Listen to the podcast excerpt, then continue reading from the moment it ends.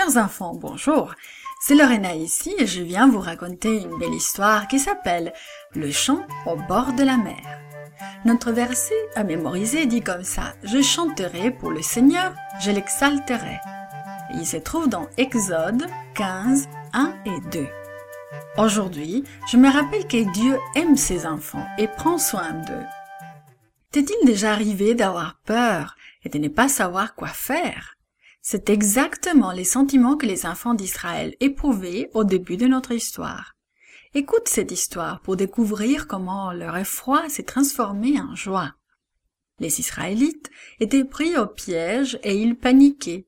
Pharaon et son armée les poursuivaient et devant eux s'étendait la mer rouge. Ils étaient sûrs de mourir noyés ou d'être ramenés en Égypte comme esclaves.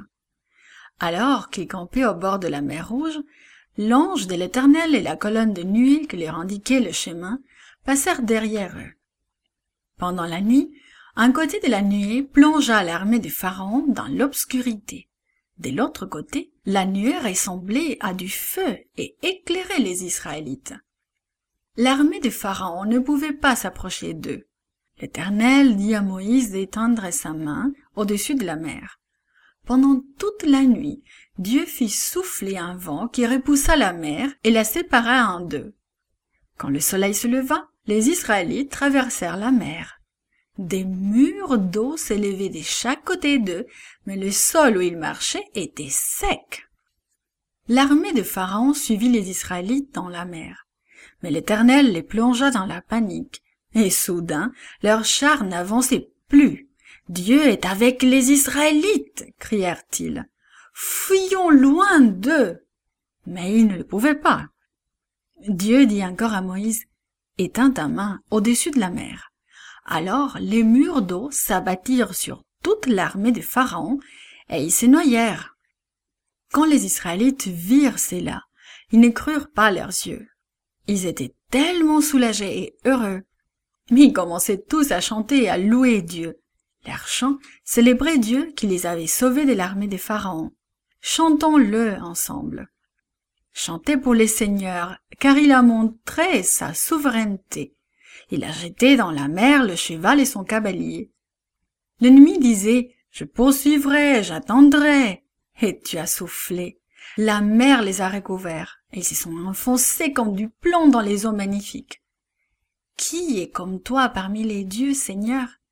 Qui est comme toi, magnifique en sainteté, redoutable et digne des louanges, toi qui fais des choses étonnantes Par ta fidélité, tu as conduit ce peuple dont tu as assuré la rédemption.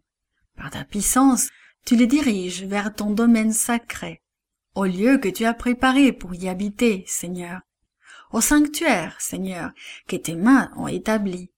Le Seigneur est roi pour toujours, à jamais. Et on peut lire ce texte dans l'Exode, le chapitre 15. Marie, la sœur de Moïse et Aaron, était tellement heureuse qu'elle saisit son tambourin et s'est mise à danser et à chanter. Toutes les femmes jouèrent du tambourin, dansèrent et chantèrent avec elle. Et Marie chanta, Chantez pour le Seigneur, car il a montré sa souveraineté il a jeté dans la mer le cheval et son cavalier. Le chant de Moïse, Marie et les Israélites célébraient deux victoires à la fois. Ils chantaient pour cette traversée de la mer Rouge qui les avait sauvés.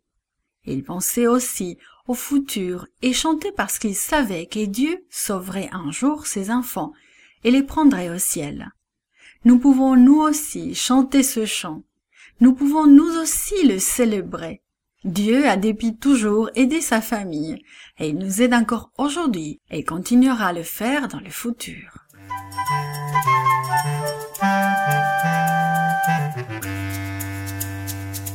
This podcast is produced by Gracelink.net at Studio El Piso, Singapore. For more children's resources, please visit Gracelink.net.